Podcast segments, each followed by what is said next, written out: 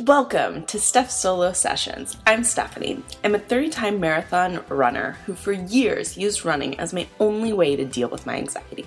I started working on my mindset and walked away from running for a while.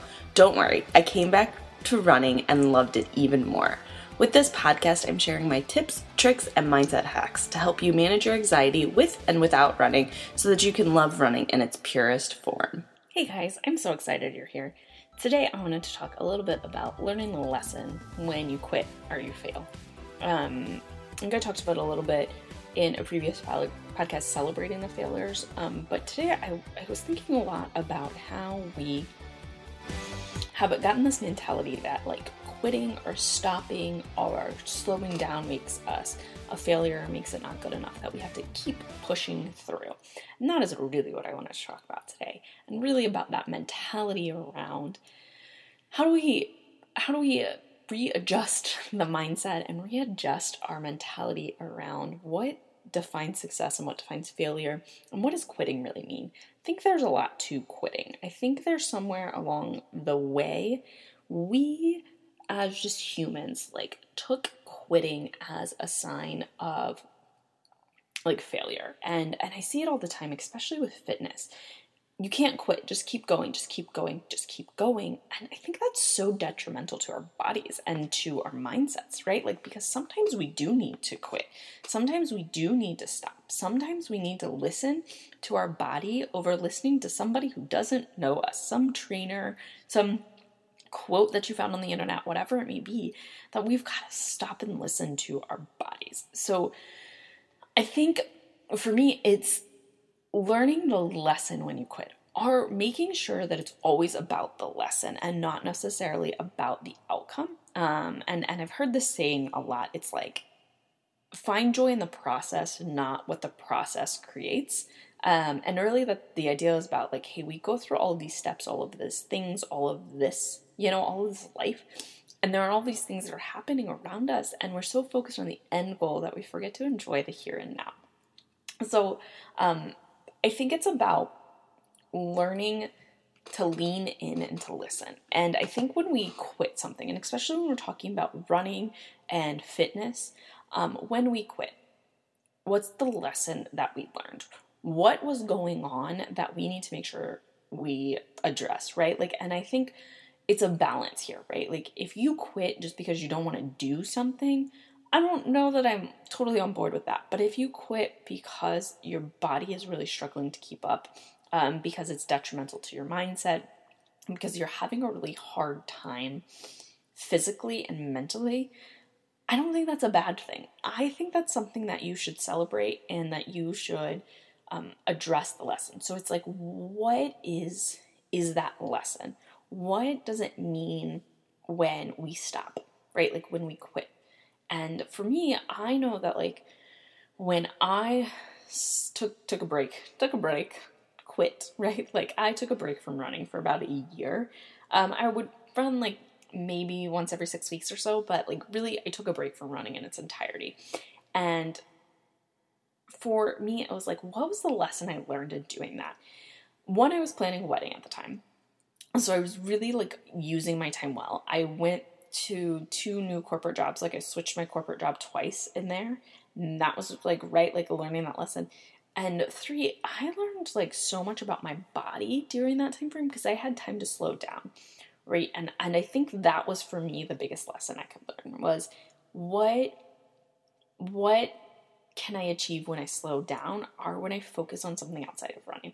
Um, what I was able to do was really like adjust so much of my life to create a mindset and excitement.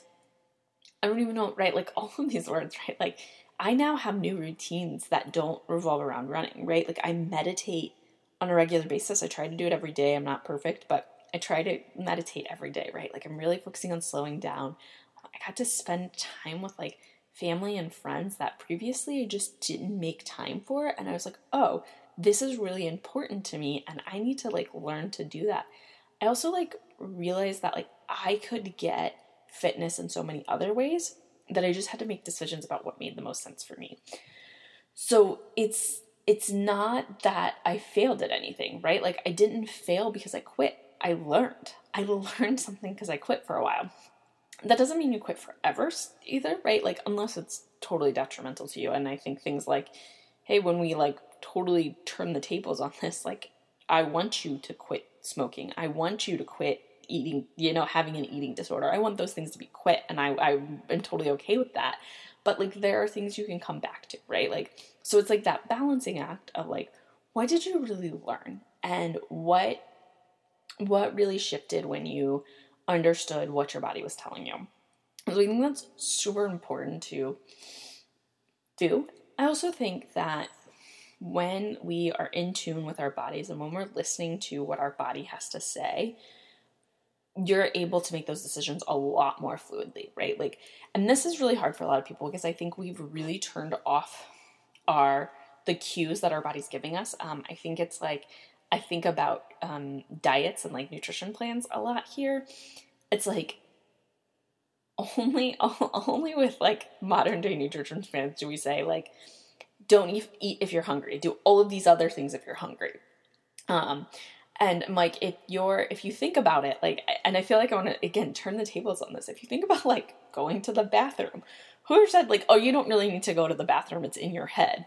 Like, what? That doesn't, what, like, what? Like, no, that doesn't make any sense. So, why do we do it with hunger cues, right? Like, why do we do it with, like, if we're hungry, we don't eat, um, we drink more water, we do this, we exercise, we try to distract ourselves.